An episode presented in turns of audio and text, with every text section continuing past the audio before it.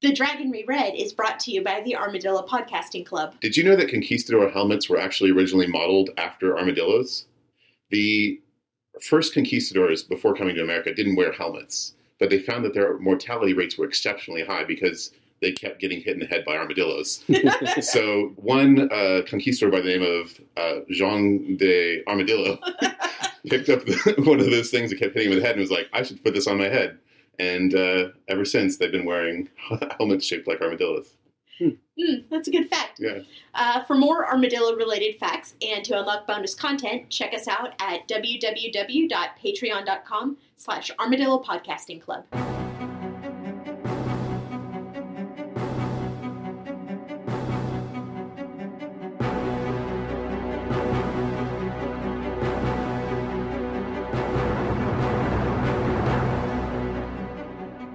Wheel of time turns and ages come and pass, leaving memories that become podcasts.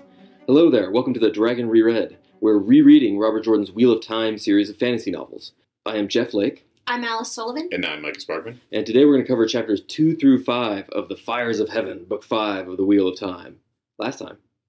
Previously, uh, Elaida seems to be fucking up the new Amyrlin gig pretty hard, but on the bright side, she's bringing on Fain as an advisor, so I'm sure things are going to get a whole lot better for her. Uh, Lanfear hosts a Forsaken Mixer and shares some office gossip about a coworker.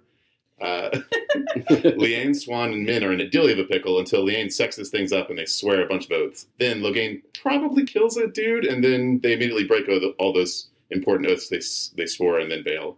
Uh, also, Morgase and Gareth Bryne are in there somewhere. I don't remember why. That's about it. Good recap. Yeah. yeah. Chapter 2 Rhuidean, the icon of the dragon. I was so excited that we're getting a chapter that's taking place in Rhuidean. Oh, yeah? It's Yeah. a cool city, yeah. It is super cool. Speaking of the city, I guess everyone's just kind of like time to loot the city, right? I think that seems to be where we are right now. All right, the fog wall is down. Let's Yeah. do what we do. Yeah. Moiraine's like, all right, let's load up all that treasure into these wagons. We're going to get that right out of here. I mean, that stuff has been in Rhuidean for a really long time. Maybe they should just leave it there? Thousands of years? Yeah. But it's for Rand, right? In theory, it's, yeah, it's kind of his birthright or his inheritance of, of sorts. Mm, they're the items of the dragon. Yeah. But Moiraine's like, nah. just, just take this to the White Tower. Yeah. Well, well, it's it's it made me uneasy too because Moiraine keeps talking about the tower and bringing all this stuff back because they still have no idea that there was a revolt and Siuan is gone. Yeah, I was thinking about that as they were doing this stuff. Yeah. like, yeah, you know, we're going to take this back to the White Tower for study. And if she knew what was going on in the White Tower, she might have a. I don't think she would. Yeah. She's going to be really embarrassed when she sends a, a shipment of treasure to Elaida. Yeah, right? Mhm.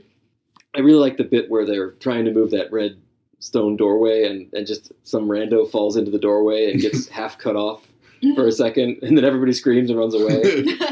and then and then and like Moiraine kind of like intimidates them back into helping again. Mhm. yeah, I mean, like, These guys don't know what they're doing. Nobody knows what these things are. That's exactly what I was thinking. Like, like a nuclear bomb in there. like the the doorway is the, probably the what one of maybe three things in this vast horde that we actually know what it does. Yeah. And this is already scaring people. I mean, like, what if someone drops something and yeah, it explodes? What if someone Mm-hmm. like picks something up and it shoots balefire out of it? Because we know there's some things that do that. I guess these wagoneers are all dark friends anyway, so who cares? That's a great point. Because that's exactly who we want getting their hands on ter'angreal, which don't necessarily require channeling to use, right? Yeah, well, the redstone doorway doesn't. Right. So As we know from Mat. that's right. Thanks, Yeah. Mat. We're being the guinea pig on that one. No, I'm just This imagining is I'm, this is my defense of Mat. This is what he's for. Yeah. He's stupid enough to go through that doorway and see what happens. he's Oh. that canary in the coal mine. That's Yeah. right. Yeah. I'm just imagining the person who fell halfway in if they felt like the snake people tickling their feet. That's right. I mean, were, were they they were head in right? Maybe. Yeah. So Oh. did oh. they see a bunch of fox people like, hey, what's up? Hi, guys. I was wondering what the Fox people are thinking because there's a Fox dude there who's like, he's like starts his little spiel and the guy goes away. He's like, oh, okay, never mind. I assume you did not bring any. Oh, he's gone. so Rand is there with all the Aiel, and uh, Rand's Aiel buddies have moved mostly into Rhuidean, living in buildings like non-savages, and he's trying to unite the clans. And he's having a pretty low conversion rate so far, right? Well, he's got six of the twelve clans already, and they it seems like he's going to get all the others except for Couladin and Shaido, the asshole clan. and all of the people who are going to join the Shaido, I guess. Yeah, it seems like I guess the Shaido are just going to be this clan full of other people because the Aiel, since they've learned what the information about their history, they they're succumbing to the bleakness. It's that's such an emo name. Really oh, I'm just feeling kind of bleak lately, guys. I don't know. I just see. Turns out my ancestors weren't all ultimate badasses back to the beginning of time, so I just don't know what to do with myself. And it's funny because they're like, what the way it manifests is like an eye will just like sit down and stare off into space for like three days. and it's like that seems a little extreme. I mean, no, I get it. I mean, I get it. This is like world shaking. This is like your culture, and you're like, man, my culture isn't what I thought it was. But still, like when I learned about Christopher Columbus, you know, and him being a huge douchebag, I wasn't like. well, how many days did you sit and stare for when that happened? like like one two tops you know and like there was only like minimal screaming and crying and i certainly didn't run off into the the waste some on my own so uh, Rand is meeting with the clan chiefs, and they're basically saying, "Oh, so and so, his his clan will come around, and this other clan they'll come around, and every group of the Shaido will come around." And I notice at this point that they give, I think this may be the first appearance of the the badass Aiel oath that they swear to each other. I think it's not the first time because I think they, they, they we heard it once before. Um, the prophecy said you would break us, and you have made a good beginning. But we will follow you till shade is gone, till water is gone, into the shadow with teeth bared, screaming defiance with the last breath, to spit in Sightblinder's eye on the last day. And then, of course, Rand has to respond. By my honor and the light, my life will be a dagger for Sightblinder's heart until the last day to Shayol Ghul itself. yeah, I like. I And like then the the, harper plays on Paci- the Pacifically. yeah, I like the uh, the the eye roll that Rand's like, "Oh yeah, I have to do this badass oath again." I love it. it's so good. If I were if I were Rand, I'd be like, fuck yeah, I'm gonna. I would I would use this oath at every opportunity I had. that's, that's So right. probably like Hey, a can, Rand saying can the you go, again. go get me a sandwich from storage? Yes. Till shade is gone, till water is gone. we get another one of uh, Robert Jordan's really clever words, like how zemai is maize, which Yeah. is corn.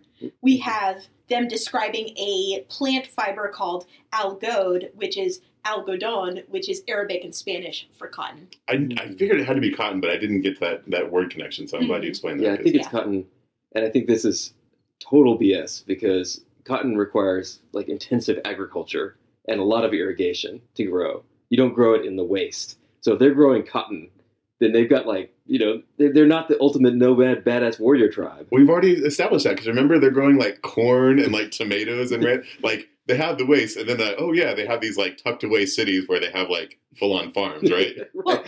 Do all the people in the cities? They're like, oh yeah, the warrior parties are out there chanting about how they're the most badass people in the world. We're just gonna grow some corn over here. Yeah.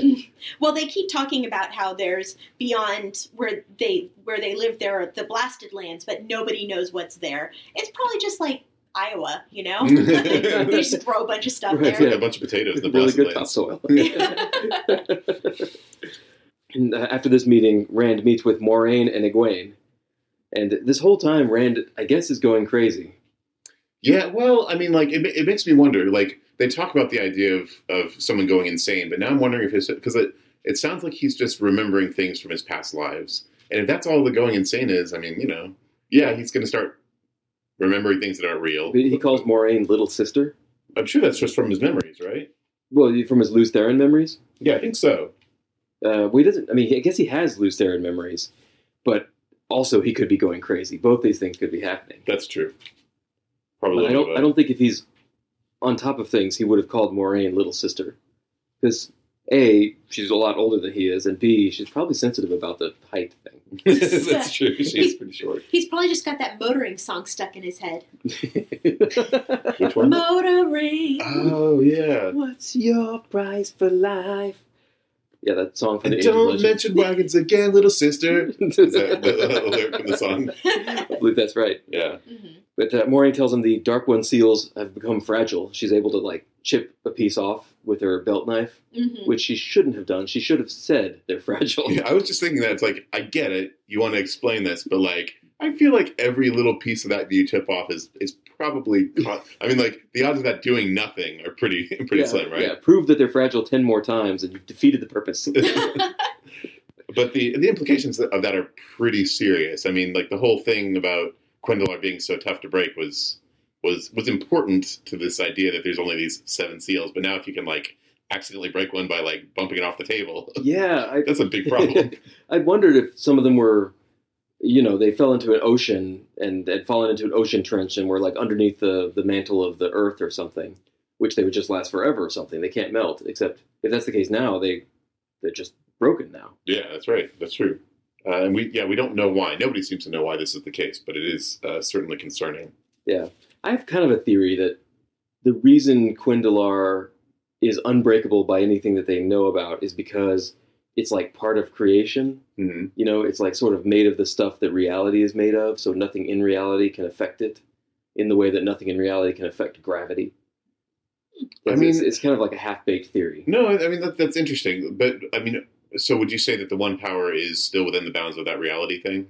Yeah, it is. Because even Balefire can't do it, which I guess is their their strongest It's one like- power weapon. Yeah, cuendillar is like part of the. I don't know. They probably use some metaphor, like it's the banks of the river that the one power flows in, or something. But uh, what happens when the Dark One becomes free is that he breaks the boundaries of, of reality and he comes into creation from outside. And just by uh, damaging creation and undoing the creation, that makes cuendillar, all cuendillar everywhere, weak. That would explain the the bubbles of evil that show up when like the playing Sure, cards right. We're- attack. Yeah, where it breaks the rules of reality. Yeah. Okay.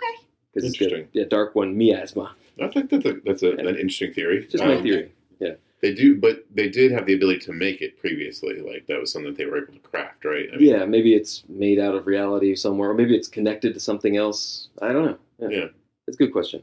So this this whole scene is honestly kind of funny from an outsider perspective to me because Rand is sitting there thinking, "I hate Moiraine. I'm not going to let her manipulate me," and then she immediately manipulates him into telling her his plans. Which is, like he, she's been trying to get him to tell her his plans for like two books or something, right? right. Like I remember that was a big thing in the last book. Is like she was like, "Just tell me what you're gonna do," and he's like, "No, my plans are my own." And then what?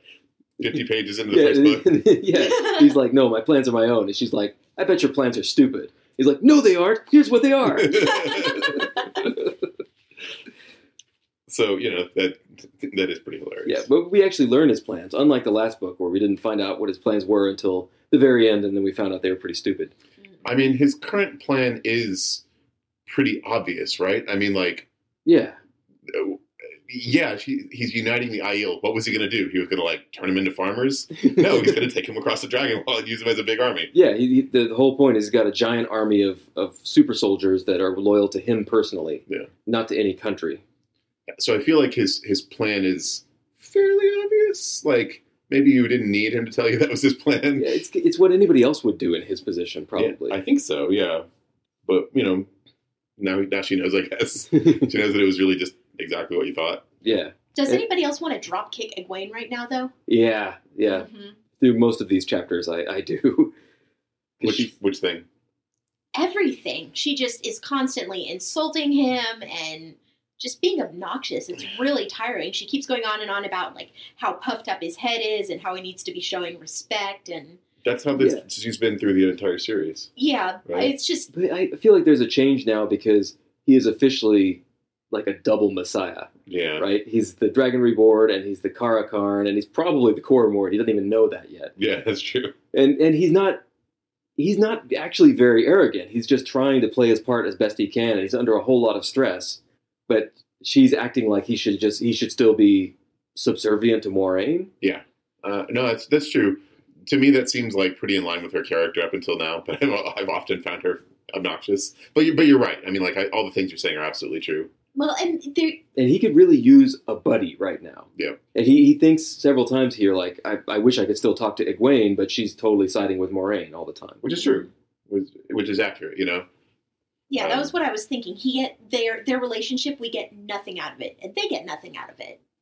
Mhm. Um, at least with Aviendha, there's some learning about the Aiel going on there, um, and she recognizes that he's the dragon. And with Elayne, there was something going on in that relationship. But with Egwene, she's a bitch to him, and he is sad. I mean, that's really it, really. yeah. yeah, it's disappointing. And yeah, throughout this conversation, Moiraine Moiraine's saying things like, "Oh, but we have all these these plans that are coming to fruition in the White Tower." And I'm just like, "Eh, yeah, you know, right? Maybe just checking in on those. yeah. I mean, I guess they don't have like a good communication system. Like, yeah, even even modern Aes Sedai can't communicate faster than horse speed, right? I guess so. Yeah. Although, I mean, Moiraine does have a network of spies and such, but I guess in in the waste she probably doesn't have very many of those. And that's all I can figure. I mean, yeah, Uh, It's only the deposing of Siuan Sanche and the conversion of the Aiel that all happened in the last few weeks or something. yeah. And it's not like there's a lot of travel between the waste and the the wetlands anyway. No, that's true. I'm curious why Moiraine hasn't been manipulating Egwene for her Dreamwalker abilities. Egwene's not allowed to dreamwalk right now. But Moiraine knows that that's what she's learning. So it does seem like in character for Moiraine to be like, screw their rules, dreamwalk for me. Yeah, at least gather some basic information. Although maybe she made the calculation that if Egwene did that, she might get kicked out of the Wise One student, whatever you call it, training. Yeah, Mhm. dream school, And it's better in the long run camp. to yeah, dream high school. right. It's better in the long run for Egwene to finish her training. Yeah. Mhm. No, I think I think that's probably true. Um, Moiraine, I think if she felt like there was a, uh, if she knew what was going on, she'd probably ask Egwene to do it. But she, as far as she knows, everything's going fine on the other side of the Dragon Wall. So she's like, "All right, well, do your training, get that done, and then we'll use those. Yeah. then I'll have this new resource at my disposal once you're all sculpted and ready." Right. Nynaeve and Elayne probably don't know about the the coup at the White Tower either. Yeah, I mean the, the information is spreading, but I, I mean, like you mentioned, not much faster than horseback, and the world's pretty big. Right. And the, the rest of this conversation is between Rand and Egwene, basically about Elayne. And it's the same Elayne conversation that Rand's been having with everybody for like a year, Yeah, which is like, she super loves you. And he's like, she wrote me a letter where she said she didn't love me. And they're like, well, just pay attention to her le- letter because it says everything you need to know. She loves you. I'm like, okay. Well, Yeah. I guess I'll just focus on my job. Yeah, he's still not telling any, anyone about these letters. Like, he's still not having that fairly obvious conversation with anyone, right? Like, hey, she sent me two letters, and one of them said that she hates me. Like, she hasn't actually said that to Egwene, I guess, right? Right. Yeah, Yeah. because they're all embarrassed or something. I, Well, because then Egwene would just be like, "Oh, you men are so stupid. Like you don't understand anything." I guess, Yes. man, probably. Yes. That is what she would say. Mhm. It- but Rand actually remembers Ilyena at one point. Mhm. He remembers her face. And he remembers, you know, she wouldn't shout at me just to make herself feel better. I miss Ilyena. Which is, of course, Lews Therin's wife, right? Yeah. Or something? Was it Lews Therin? It was one It was his- Therin's wife, Yeah. yeah. Mhm. And so that leads us into chapter three Pale Shadows, icon of the dice. where, you know, Rand's Gleeman is just trying to be a bro. He's like, dude, you're having a rough time. I tried to give you some wine. And Rand's like, fuck you!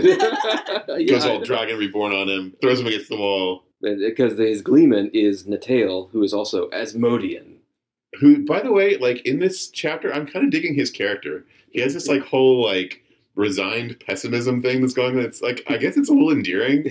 He's just like, well, I guess I'm gonna die, so I'm gonna just help you out however I can. yeah. Yeah. Rand's like, if you, you're so sure you're gonna die, he's like, well, you know, that's got nothing else to do. Do you think he chose the name Natael because he's like reborn? oh, yeah, maybe that's it. What do you mean? But he, he chose that before he was part of this plan, right? No. Yeah, true. But we get a, a long conversation with Natael and Rand where they, they go into a bunch of magic mechanic stuff. Like, uh, two women can link together, and two women will usually be stronger than a man. Uh, but two, Yeah. two, two men can link together, but two men never link together unless there's a woman between them. right, that's right.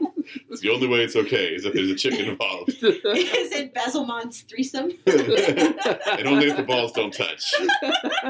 magic balls. Yeah, only if their magic balls don't touch. and he's like, why is that? He's like, I don't know. It's just the way it always been. it's, just, it's just gross. Two men do Oh, it. Uh, two chicks do it.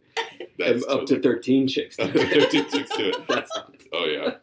That's great. Great. oh my god.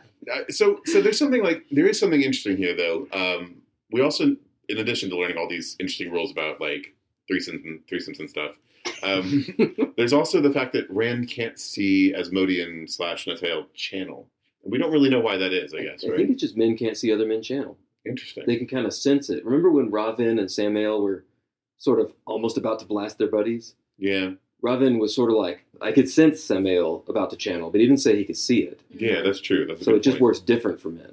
And there's a bunch of there's a bunch of asymmetric stuff. Like men, they get like a tingly feeling, or or their skin. What do you call it? Goosebumps. Yeah, like when a woman cool- channels. Yeah, but it doesn't happen the other way.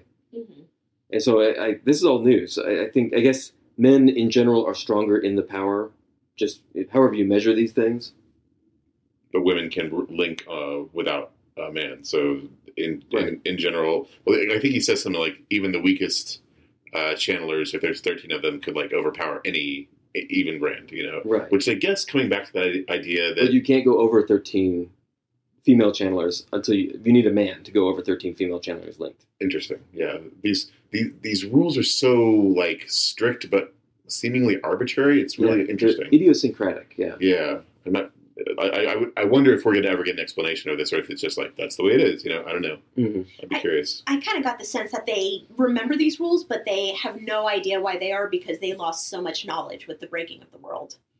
It's Right. possible, but but you have to keep in mind that Asmodean is a pre-breaking channeler. Mm, it's true. So the that's This, what's this would all be grade school stuff to him. yeah. And in fact, he he like rolls his eyes at Rand when Rand asks him questions because he's like, "This is you know you should know this." He's like, "Oh right, you don't know anything." And Rand should be like, okay, ask me a question about herding sheep then. I bet you don't know shit. that's, that's right, motherfucker. we also get a bunch of information, a little bit of information about the Forsaken, which is, I love this stuff. The Forsaken are kind of my favorite things in the books. Yeah, they're they're all like each one of them has like such a like a different and like um, sculpted character. I guess you know. Yeah. They're, they're all wi- wildly different. Right. Yeah, this, this is the first time we've heard of Semirhage, I think. Yeah, Mhm. I think A so. woman, another woman. Yeah, a woman. And she's a, a torturer of some kind? Apparently, yeah. He, he Yeah. alludes to the fact that if he had the opportunity to, like, you know, be under her thrall, he would instead kill himself. right, yeah. Yeah, he said that the hour the he hears that the, the Great Lord is loose, he's just going to kill himself. Yeah. Mhm. We get something really interesting though. Rand asks Natael, "What do you think of my chances when the last battle comes?" And Asmodean says, "Well, you found that thing in the square, and that's the ter'angreal that was in the shape of a person, Yeah. but Yeah. we never learned what that was about, did we?" Uh, It's connected to that. the big the thing. giant the big statue. one, yeah. But Rand says, "I destroyed it," and so Asmodean says, "Well, you're fucked." He's, he's so Rand is lying. I, I think we. Yeah. I think Oh, we. yeah. Yeah. So Rand is just telling him that because he doesn't want Asmodean to try and get his hands on it. I think. Mhm. Also, there's more more than one remote control to those things, apparently. Yeah, because we've seen one in. Where did we see it? It was in. It was in. It was in, um, what's what's the city where Can- everybody is? Tarabon? Tarabon. Maybe it's in Tarabon. It was in Tarabon, Wherever the um, the where The- Nynaeve's detective agency is. Right, right, right. Um, so that so we know that there's more than one, but I think there was one of each here in uh, Meridian, right? Yeah, and and Lanfear said at one point that they were made kind of to be used together, and they were so powerful that if a man and a woman were using them, their corresponding ones together, they would be able to destroy the world or create a whole new world. They'd be like rival the creator in power, Yeah. and that's why they were never used because they're way too strong. But they were built specifically to fight the Dark One, right? Like that was their purpose. Was I, it? think, I think so. Okay. I think they. I, th- man, I don't remember. I think we hear something about their creation and that they were they were a weapon that was created just like um, Callandor that was created specifically for the Dragon Mm. Reborn's like final battle. I, I just feel like power is not what's needed to fight the Dark One, right? You're not just going to punch him in the face and knock him back into his prison. But what else can you do, right? What can you do? Yeah. Yeah. They're hoping that if they throw enough one power at it, then someone's gonna be able to figure it out. Right. It, it feels. So I don't know. I don't know where this is going to go, but I feel like the Dark One is something that's outside creation. So the power of the Creator is not necessarily the right answer. Mm, maybe maybe they have to like solve a riddle or something. Yeah. Ask him a question that he can't answer. what? We have this other moment too, which is inconsequential but really funny. Asmodean's telling this metaphor about how this one time he saw a guy who was about to fall off a cliff and he grasped for some grass, even though he knew that it wouldn't be able to support him, and he still fell off the cliff. And then Rand goes, "Did you save him?" and he doesn't answer that question, but I think we all know the answer to that question. it's like it's like the stupidest question Rand's asked him yet. As when he's like, I'm not even going to dignify the response. I mean, I'm a Forsaken kid. like I, I kill people for fun. I'm probably not going to save someone. No. Yeah, what part of Forsaken do you not understand? I like I like how Natales seems to have a, a a bit of music appropriate to every situation, every conversation. Mhm. Like some he says, "Oh, she's a fool," and then he plays some music that's like foolish sounding. yeah, and that's that's coming back to your idea about learning about more about the Forsaken. Like we learned that Natael slash Asmodeans, like the reason he be- betrayed is because he was like a composer and he just wanted to have like immortality so he could listen to music from every age, which I think is like kind of bizarre, but gives him an interesting. It explains his character a little bit Mhm. because up until now I was wondering, it's like. Yeah, he's a Forsaken. Why does he? Why does he have all these Gleeman skills? Why can he play all this music? Oh, okay. Well, he was he was a composer before. He's an evil musician. Yeah. so, do you think he was other people in previous lives as well? Uh, That's a good question. That's a good question. I don't know. I mean, I think for hit for for as far as history exists within the bounds of this book, he's been alive because he Mhm. was like the the oldest stuff we have is the Age of Legends, and that you know that's when uh, Rand's earliest earliest memory reviews were eh, they ended right We, Mhm. we know he dresses like Michael Jackson. right. So so presumably He wears that one shiny glove. yeah he has the one shiny glove and the the the red leather jacket from Right. Thriller. his thriller jacket. And Yeah. he's a musician, so I mean, like, presumably he's Michael Jackson, Yeah. yeah, That's what I figured. yeah. it makes a lot of sense. But but but I mean, he yeah he's he he has lived since the earliest uh, times that we we've experienced. So Yeah, so I guess that means Michael Jackson is is still living somewhere in the dream world right now, waiting to be reborn again as Asmodean. As Asmodean. or Asmodean was reborn as Michael Jackson. It's hard to say, The wheel of time turns. right? Exactly. Mm-hmm. It's all age becomes legend, or legend Yeah. becomes memory, or something. Memory becomes Michael Jackson. Michael Jackson becomes Asmodean. Right? Exactly. As that thing at the beginning goes. Yeah. So Rand, after this i- illuminating conversation, locks Asmodean in with like a magic lock Yeah. that, that just burns people who can channel, burns men who can channel if they walk through it. I mean, that's pretty useful. He could just lock the door, right? Asmodean still can channel a little bit, so maybe he could unlock the door with channeling. He could post a guard on him. Yeah, that's true. I mean, uh, yeah, he's he's basically a kitten right now, right? Mhm. So yeah, I don't know. We but we also learn a little bit about like what's going on around him, right? Yeah, the he's being guarded by the maidens, and the maidens are plagued by marriage. They keep getting married. It's like a sickness that's spreading among them. I guess that's just Rand's power. I was gonna say this is kind of the top Rand special, right? Every time Rand walks into a place, everyone starts like fucking and getting married.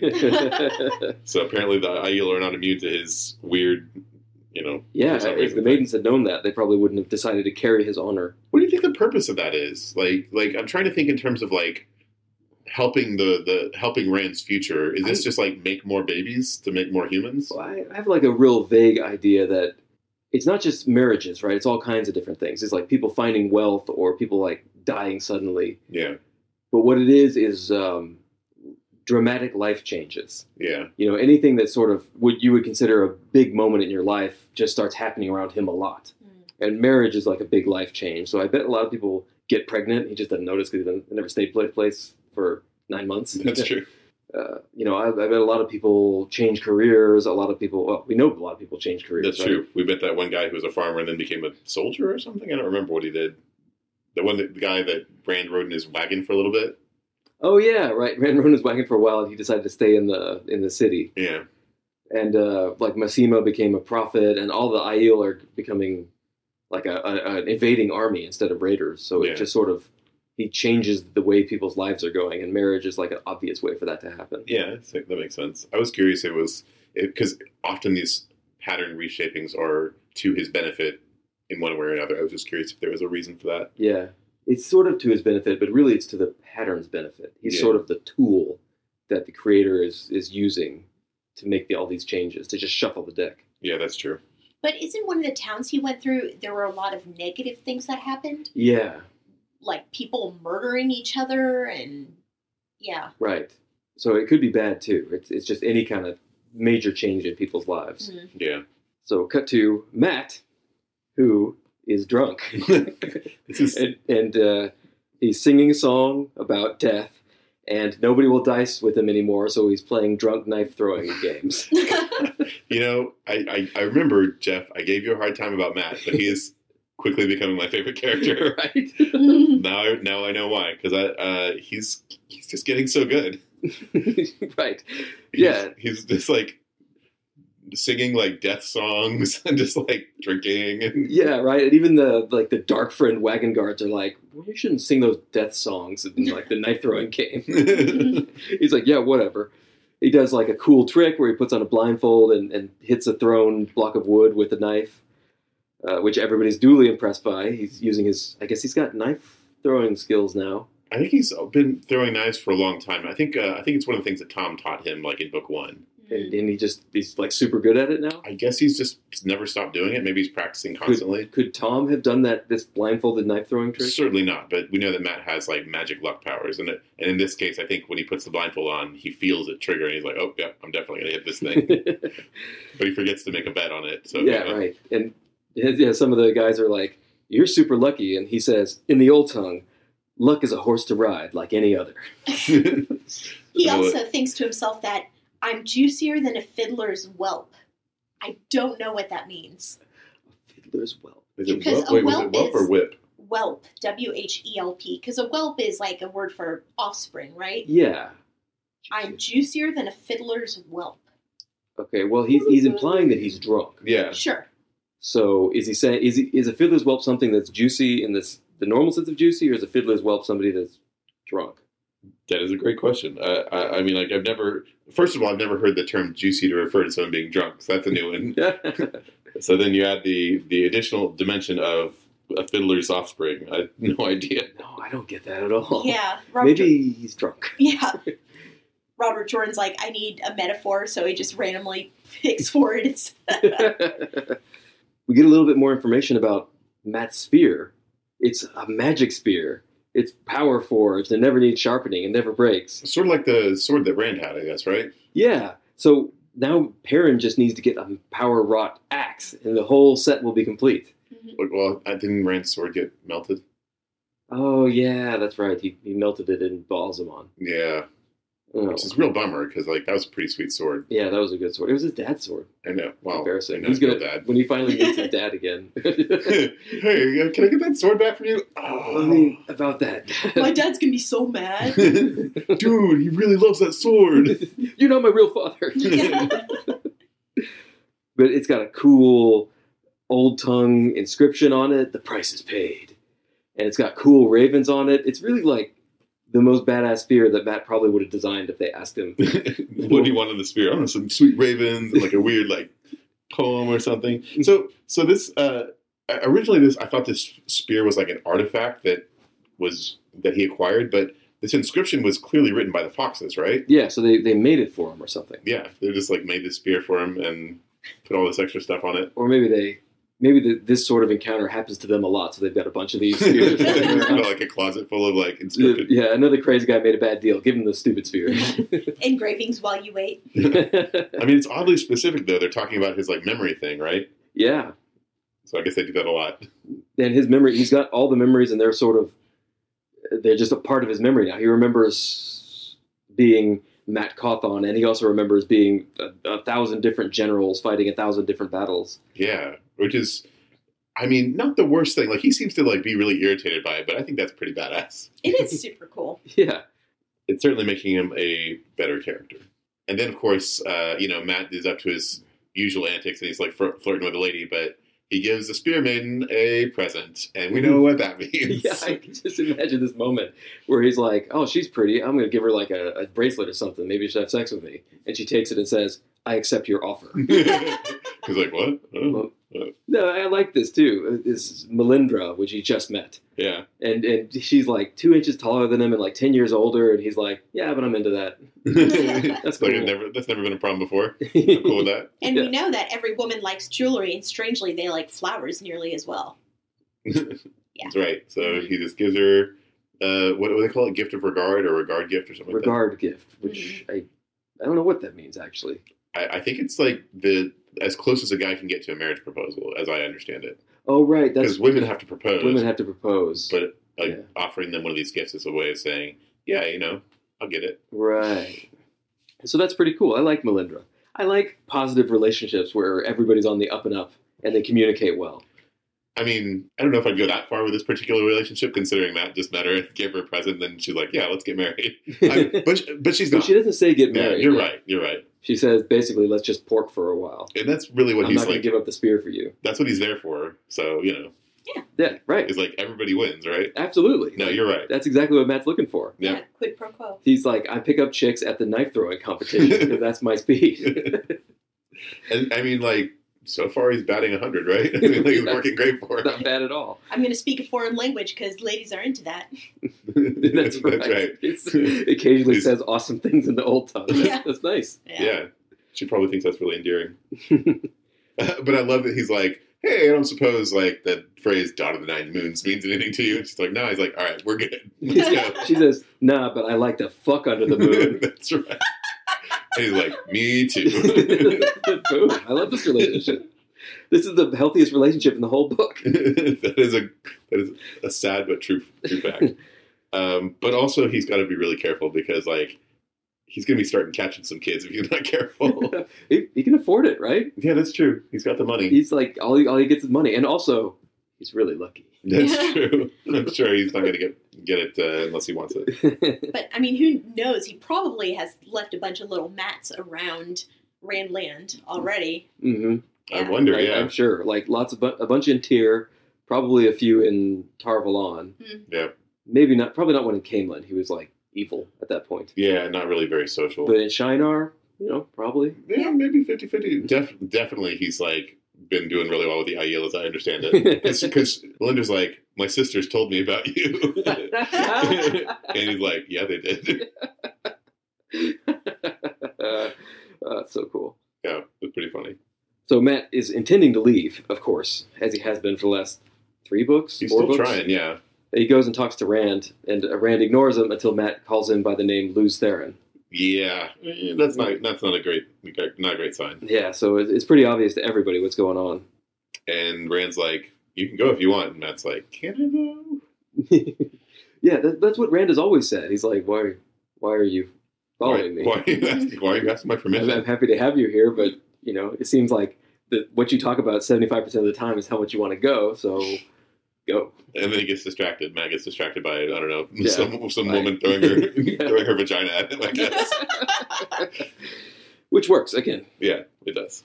Chapter four, Twilight, icon of the Aiel spears. So we're back to Rand. Rand lives in the Maiden House, which is rare. for Yeah, Rand to live there. Apparently unheard of. It's never happened before. But I guess he asked them to carry his honor, which is um, we we don't know exactly what that means, right? Well, he moved in, and then the next day, a bunch of the maidens of the spear showed up That's and a, just moved in after him. that's a great point. Yeah. So more more accurately, they moved the roof of the maidens Mhm. to him. He didn't move in the. That's true. And the description of this building is amazing. Like, I really hope if they do the TV show that they show this. It sounds super cool. yeah, it's beautiful. Yeah, there's mosaics, and there's a bunch of columns and colored glass, and there's one of the um, stained glass shows a black haired woman, 15 feet tall, in complicated blue robes. She's not Aiel, maybe Aes Sedai. It sounds awesome. Yeah, Yeah, very cool, and and really high ceilings, and just a palace everywhere. I kind of was. I wanted to ask about Rhuidean. There's all these half finished buildings. So were the people those last Aes Sedai from the Age of Legends were they building all the buildings at once? So what I think it is is the Aes Sedai. By this point, I, I seem to remember they were weakened and like dying Mhm. essentially, but they had the um, they had the the last of the Aiel with them, right? Like there was some. So I think that the the the last generation of the what are they called the the true Aiel The Jenn Aiel. the Jenn Aiel were probably building the city, is my guess. And then they, as they died off, the construction stopped. Yeah, it's it's odd to me that they built all the buildings at once instead of building one building at a time. Oh, it was probably a massive construction project, like where they were there were just like thousands of them. Did they think they had more time? I think that they did. I think that I think that they would have liked to have finished what they were doing, and then they they died, and everyone else died. Because there are some buildings that are finished, so I think what it looked like initially was thousands of these Jenn Yeah. Building at once, and then all of a sudden, you know, Yeah, it feels like they they. tapered off. Well, so that's my question. Did they think they were going to be able to set up a life there with the underground reservoir that they knew about, right? To irrigate the valley, basically, and and live in that city? Like that? Did they think they had found a safe place?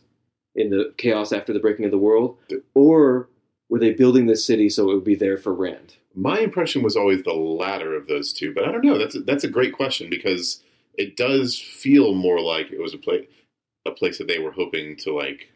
Yeah, it feels like they intended to live there, Yeah, no, I think you're right. but they they had to know they knew the prophecy, right? They knew that only a remnant of a remnant will be saved, and, and so forth. Yeah, but they probably. Uh, the, I, I seem to remember, and I could be misremembering this, that the Aes Sedai thought Rhuidean was like a gift to the Aiel uh, in their passing. Like we're dying, and this is like Okay. what we're going to give to the Aiel for you know their service. Maybe It's they like, thought the Aiel were gonna.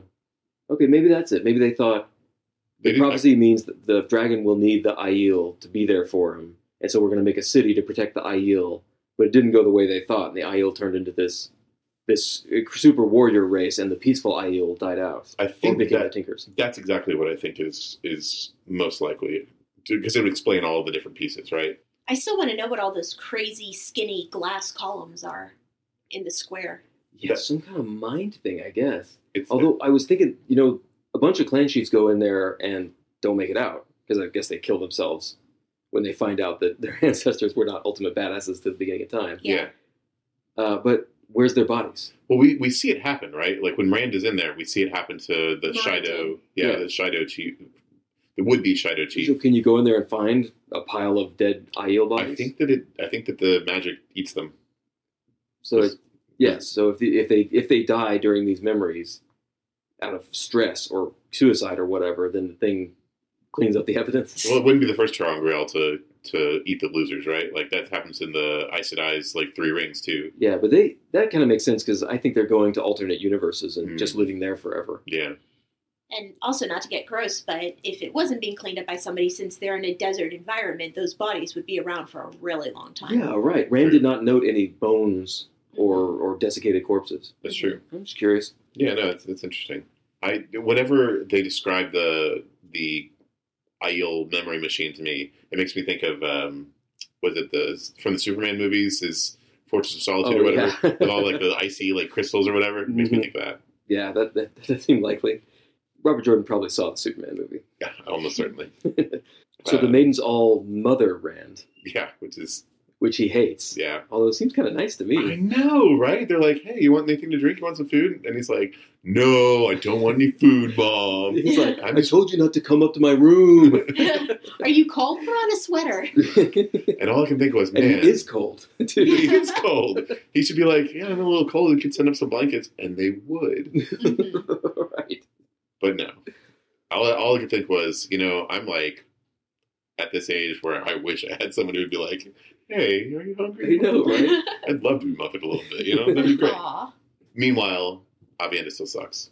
Aviendha comes in and starts just being busily awful. Yeah, she brings him an armload of blankets, which seems like a nice thing, but like immediately, like I don't, I don't even remember what he says. It's something really like. Like he says, "Thank you" or something like that, and she's like, "Fuck you!" Then and throws the blankets Yeah, at him. she gives him a belt buckle, Yeah, a gift. like that's a belt right. buckle that she made in the style, like the, in in, uh, in the shape of a dragon. which is and- cool. And he's like, "Oh, well, that's that's nice, thank you." And she's like, "It's because I hate you. God, this. I, I They, know. they made I, me make a list of all the people I hate, and you're number one." that's Yeah, right. that's right. That's She literally exactly what it is. it a is. list. ah, the worst. It, it, it makes me so sad because like we just got and I know I've ranted about this before so I'm not going to go like down this path too much but we just got past this Perrin and Faile thing in the last book and now they're like throwing another one at us where it's just like Rand and Aviendha and they like he, he did like she's just so cruel and shitty to him and he's like I don't know what I did wrong and yeah of course it's because she's in love with him or something it's just hmm. so And frustrating he's in love with her too. yeah no that's reason. right He yeah keeps thinking, you know, she's all right when she's not being awful to me, which is basically only when she's not near me. when she forgets to put her, you know, when she forgets to be like a shithead to me, like she's really cool, you know. She's the only person who treats me like me. I, you know, there's there's something there actually. Everybody That's sees so him sad though, as right? the dragon or the messiah. You, you see this with celebrities a lot, where Yeah. they go crazy because there's nobody around them that treats them like a normal person. Everybody either works for them or wants something from them or idolizes them, and so they just go insane. Yep. But the three women that Rand is in love with are the three people that don't treat him like something other than normal. yeah, no, you're you're Kinda right. Makes sense. I, yeah, it's just it makes me sad for him because like this is not a this is not a healthy relationship. very unhealthy. This is yeah. not a good interaction. Like nothing about this is good. And the best thing he could do is like not be around this person anymore. Yeah. He's so starved for human interaction. I guess. yeah, in in a very weak defense of Aviendha, is not because she's just awful. It's because she's resisting her future of marrying Rand. She doesn't know that though. All she knows that she is that she likes him, right? No, I think She well, probably does know from when she went into Rhuidean herself. That's You're right. right. we You're don't know that, right. but that's my hypothesis. No, you're probably she right. probably saw that she was going to marry Rand, and that's why she's all always like, "No, no, no, you've got to marry Elayne, Elayne," Yeah. because she's like she's saying it to herself. Yeah. I disagree with you though about how those are the three women that treat him like normal Hmm. because well, Min, first of all, he spent like 2 minutes with her, so we don't know how she actually treats him. And that was way back at the beginning, yeah, yeah, right? she didn't. Yeah, that's right. He hasn't met her since she yeah. Since since since the since he since he knew, became aware that he was. since the Seanchan city, right? Like, it wasn't that the last time Oh, they were yeah. hanging out? yeah. Yeah, but that was like for a week or something, and he was unconscious. I think he was mostly unconscious, and she was like sitting there staring at his unconscious body. No, she gets into bed with him, remember? Ah, that's right. To like Keep him warm. keep him warm or Yeah, something. yeah. Yeah. And Elayne is trying to help him get his greatness, right? She's trying to help train him to be a leader of nations. And then Aviendha, I don't know, she acknowl- she acknowledges that he's the dragon, right? The Kara Yeah. Karn. Yeah. But she she just treats him like somebody she hates, hmm which means maybe he'd be great friends with Couladin. Oh, Couladin yeah. hates him too. oh, maybe yeah, maybe he he he does keep trying to get Couladin to talk to him until what is it he says? Oh, I, I, I've been trying to get Couladin to listen until I found out he was skinning my messengers alive. yeah, come on, dude, that's not cool. Yeah. Even those Aiel with Couladin shouldn't think that's very cool. I agree, I agree. But Isendre walks in naked, and then Aviendha once again gets really mad at him says, You belong to Elayne. You have no right to try luring any woman, especially not that one. And he's like, What are you talking about? She walked into my room naked. Like, I had no idea this was going to happen. Yeah, you were here the whole time. And then Yeah. we find out not only not only is that what that, that would happen, she's naked because the Spear Sisters make her be naked all the time. Right, yeah, to That's her her. punishment for this. The theft is that she's not allowed allowed to wear clothing ever. And it's like nobody thought about that. You're gonna you're gonna like you're concerned about this, and yet you have like this super sexy lady who you're forcing to be naked all the time, Except Serving- for jewelry. except for jewelry. Who's like serving him wine? I guess. Well, I don't. Aiel are weird about nakedness. Yeah, that's true. But I, I just feel like she doesn't have much right to be like really angry at him when it's kind of her sisters who are, you know, putting Also, that, putting the that problem there. Isendre has tried to sneak into Rand's room like six times before. Apparently, And Rand has no idea. So I mean, yeah, and Rand doesn't know. So why would Aviendha get mad at Rand? Oh, because she's an asshole. yeah, yeah. There you go. She's just she just sucks right now. But Rand's, you know, still having his sexy dreams. Yeah, he has sexy dreams specifically about Elayne, Min, and Aviendha. Yeah, Elayne and Aviendha, I get right. yeah, Elayne has shown affectionate attitude towards him, which no other woman in his life has ever done. right. And uh, Aviendha is there, you know, around, so she's Yeah. on his thoughts a lot. Yeah. But why Min? Right? Like the, Maybe he likes the androgynous look. I mean, I guess, He's really into that pixie cut. you know, like a boy. Yeah, like you know, just I just like those girls with the straight hips, flat chest, you know, short hair, a little bit of a facial hair thing going, Adam maybe Dapple. like a light beard, like a deep voice. That's my kind of woman. And he has nightmares about Cinder, apparently. Oh yeah, yeah, that's pretty creepy. I, I don't know. I, I kind of hypothesize that Isendre is being forced to try and get to Rand even after she's been whipped. You know, That makes I perfect think sense. she's in one of those awful dark friend situations where they, they're like, "We'll torture you forever if you don't go try and sleep with them again." Yeah, No, I think you're absolutely right, and I, I think Rand kind of suspects that as well because he he knows she's a dark friend, and that's that's why I think that's why he's, he says that she has he has nightmares about her, that she's like doing something to control him or something. Yeah, but Rand is, by the way, puzzling and trying to find a way to get rid of the taint on saidin, which is a good idea. Yeah, I mean that's that. Although a lot of people with more education than him have tried. Yeah, that's that's a. I don't like. I, I I see why he would want to do that, but when Asmodean tells him there's not likely to be a way to do that, I mean, there's not likely to be a way to do that. And like someone who is alive during the Age of Legends has more knowledge about the power and how it works than anyone who's lived in a thousand in a thousand years. So Mhm. Here's the thing, though: how much is Rand actually learning from Asmodean? uh, we don't get to see it much, but he he talks about how his powers have improved, his control has improved. Yeah, and he they- uses it. It used to be it wouldn't come sometimes when he called it, and now it comes every time. Okay, And he does various things like setting up that wall around it Asmodean, and he thinks, oh, I could have set the lamps up with my fire instead. but of, it didn't occur to me. yeah. Yeah, and, and he he has he has his dream wards now, so he actually puts up a wall to protect his dreams, which is okay. Great. That means we don't have any more uh, like monotonous, creepy Rand dreams, right? yeah, perfect. Yeah. Everybody wins. So yeah, he, he's not learning as much as I would have hoped having a teacher from the Age of Legends, Mhm. but he's he's learning some important skills and he's getting better at it. Uh, it's, it's interesting that Asmodean's like, I'm a shitty teacher, man. like he shouldn't have picked me. Chapter 5 Among the Wise Ones, Icon of the Flame of Tar Valon. So, speaking of Egwene being awful, we Yeah. get this chapter.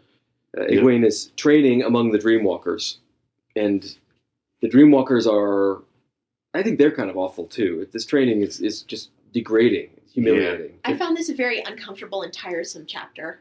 Mm, yeah. hmm I would agree because because Egwene is, you know, kind of like she she's a tricky character right now, and then she's surrounded by these people who are just like treating her like crap, and she's like, well, you know, I have to I want to learn from them, so I'm gonna have to let Yeah. them treat me like crap. Yeah, like to, to save the world, I have to learn this skill. Yeah. And so, and she has difficulty even doing that, right? Keeping your mouth shut and, and putting on the, the submissive face.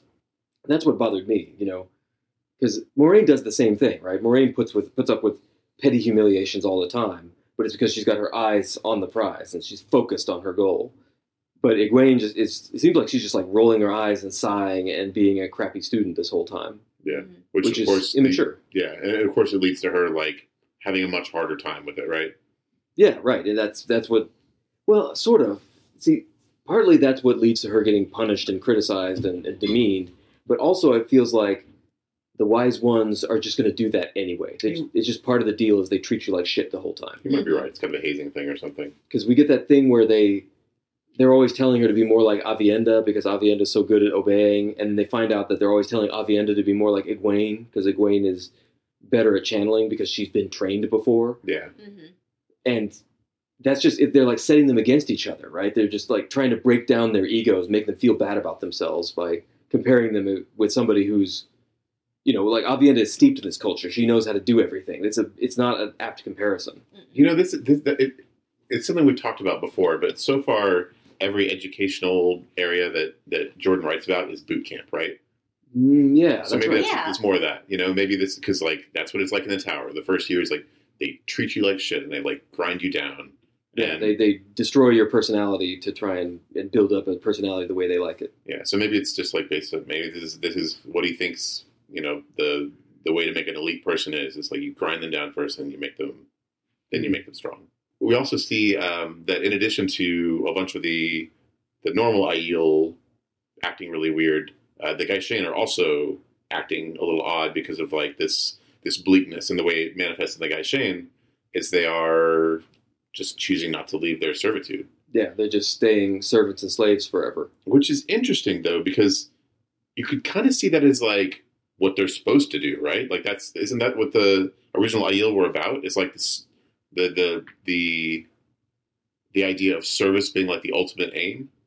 That was the Yeah. original purpose of like the Aiel from the Age of yeah Legends. maybe right? those ones are right Yeah. Maybe that's how the, you're supposed to keep the oaths that your ancestors swore I, I I would I would say that Gai'shain are probably as close to the original Aiel among the Aiel as anyone, right? Yeah, I guess so. Except they don't do a lot of agriculture.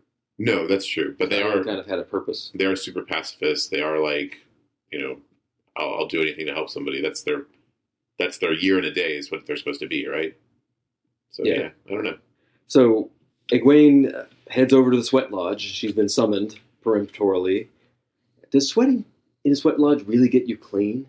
Uh, so in a manner of speaking, yes. This is this is the way that ancient Greeks used to clean, not with sweat but with oil. Yeah, yeah, I know that. So So, it's the same concept. Like, so, it gets the dirt and stuff off you. yeah, And the dead skin. it doesn't make you smell better because you're you're still covered in perspiration. You have all the like the particulate that lives in perspiration, but it does literally get the like the stuff off your skin. So Egwene gets there. She's in the sweat lodge. They're having a meeting with Moiraine, and Moiraine is trying to turn the wise ones against Rand. I know. uh, Like And- after all this time, Rand finally reveals her plans, and Moiraine, Moiraine immediately begins plotting against his plans. Immediately, yeah. This is why. Yeah. This is why no one talks to you, Moiraine, because you're totally not trustworthy. Yep. I, I feel like I like Moiraine, but I feel like she's mistaking her plans for what's what going to save the world. She, I think, ultimately with Moiraine, she's been doing this alone for so long that she doesn't trust anyone else to not fuck shit up. I think that's all it comes down to. Is like she, she probably thinks she's the smartest person in the room at any given time, and she might be. It's hard to say. Mhm. She is certainly like a good uh, game player, a good manipulator, and a good like chess player. So, in her mind, it's probably that Rand doesn't have the strategic knowledge to manage all the pieces he needs to manage to do this right. Yeah, I, and maybe a piece of information that she doesn't have is that he's somewhat becoming Lews Therin, and Lews Therin does have the strategic knowledge. And also that the White Tower has fallen.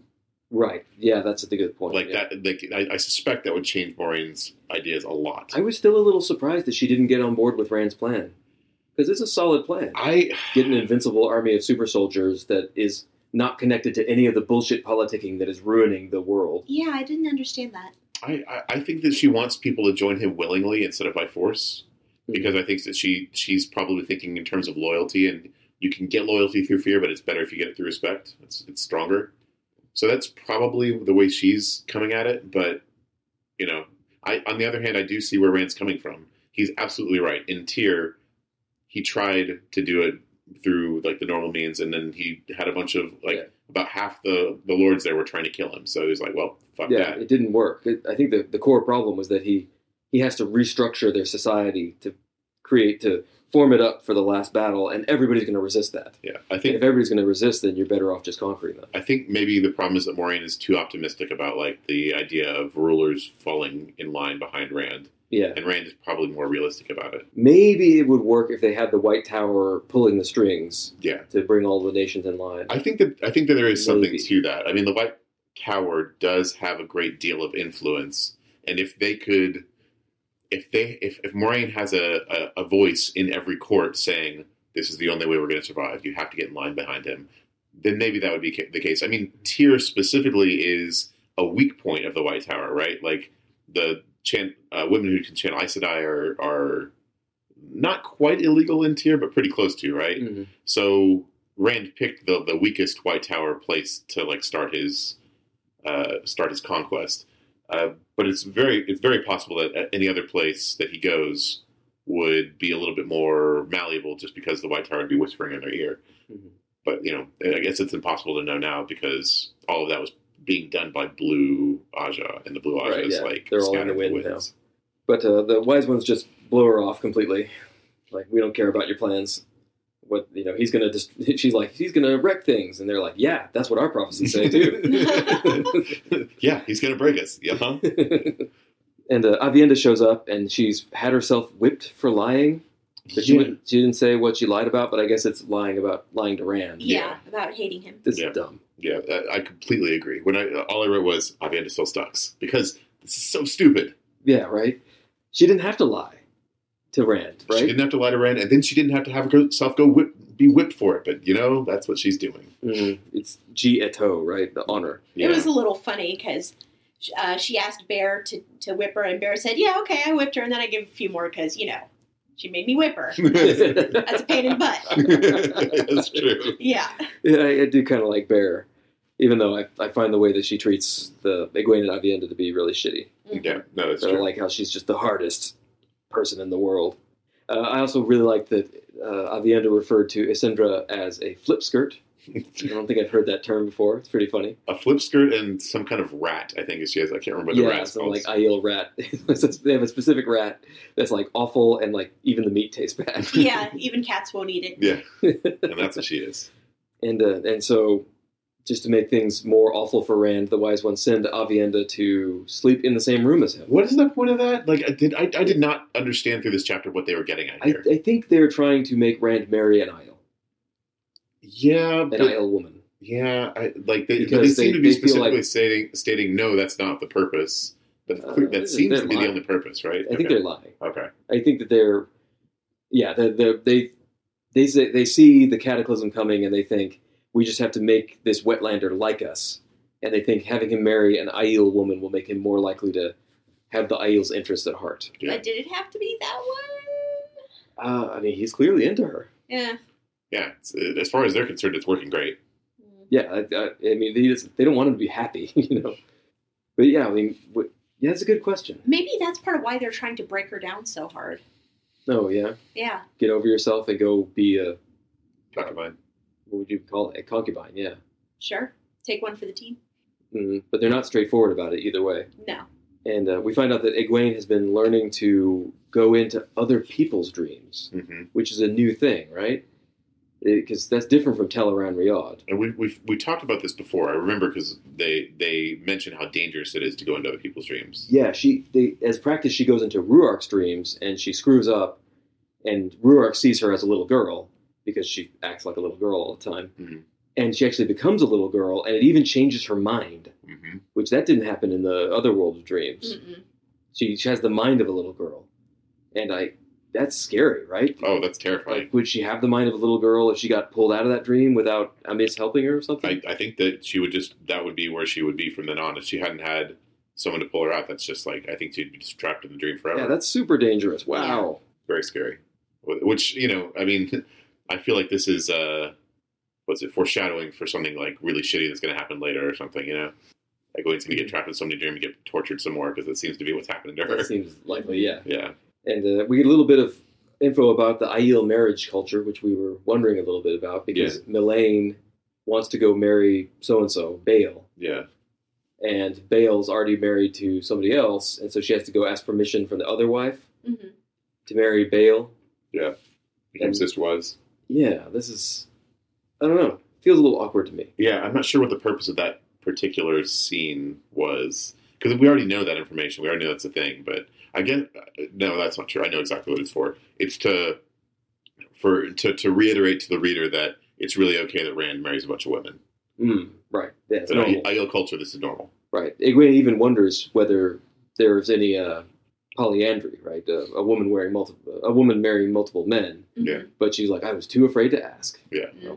Thanks, Egwene. yeah, I know. It's it's uh you know at least at least they're mentioning that's a possibility. Yeah. I guess I don't know. So Egwene has a whole relationship talk with Aviendha about Elayne and stuff, uh, which is getting really tedious. But I felt like the wise ones are very disrespectful of Egwene's culture. And this is the first time I realized this. Because Egwene has gone into this with a very with a determination to be open minded about the Aiel culture. Yeah. And Aiel have this very different culture with all these rules and, and restrictions, and it's very uh, rigid. And Egwene is playing along and doing her thing, and the Aiel have made no concessions to her culture at all. Yeah. Like they, they know that being naked in front of a man makes her very uncomfortable, and they put her in that situation over and over again. Mhm. Yeah. They do the same thing with Rand too, and they think it's hilarious. Yeah, right. Mhm. I think that's uh, I think that's awful. Mhm. Well, it's you know I they're- think the wise ones are awful. I, I keep thinking like they, they, they say that they they've got a whole bunch of influence in the Aiel culture, right? And they're equivalent to the clan chiefs in terms of authority. But I keep thinking, why does anybody listen to these fucking people? because they're bullies. Like they, they- that's that's what they keep saying is like they- they bully people into doing what they want, and we don't know what that means exactly. But it's the same the same justification they provide for like the women's circle running things in Yeah. Two Rivers. They're like that's why they're afraid of them because they're going to bully him, and like we don't know what that means, but it's the way that Robert The- Jordan writes all these these female centric power structures as women being bullies to, to get what they want. The, among the the male Aiel, even the men are they're not bullies. Like the clan chiefs are never portrayed as bullies, Mhm.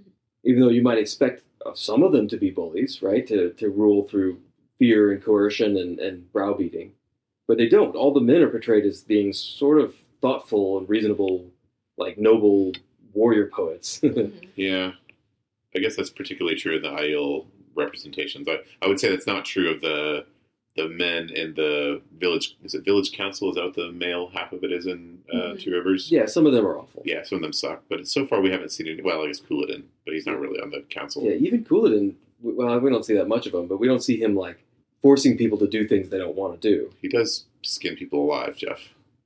Right. That's a good point.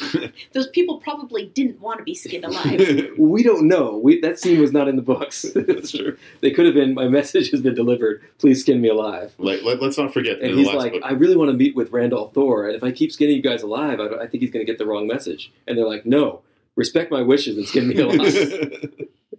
Ugh, Fine. Can someone send this message back? No. I want to be skinned alive right here and now. Can you send the message and then come back and I'll skin you? No. Now. But no, I mean, like you have to remember that Couladin. We, we got a lot of Couladin in the last book, and he was just like genuinely awful all the time. yeah, I just think I keep thinking of these wise ones. Why do the clan chiefs listen to them? Why do they marry them? They're just awful. Mhm. They're so unpleasant to be around. Yeah, like Nynaeve. Indeed. All right, that's it for this episode. Next time, we're going to cover chapters 6 through 10 of The Fires of Heaven. I am Jeff Lake. That's at Jeff underscore Lake on Twitter. I'm Alice Sullivan. That's at Alice M. Sullivan. I'm Micah Sparkman, and I still don't have one of those. If you have any comments, questions, or feedback, please drop us a line at hello at thedragonreread.com. We'd love to hear from you. Please share us with anybody you think will like us. Please give us good reviews wherever you got this from.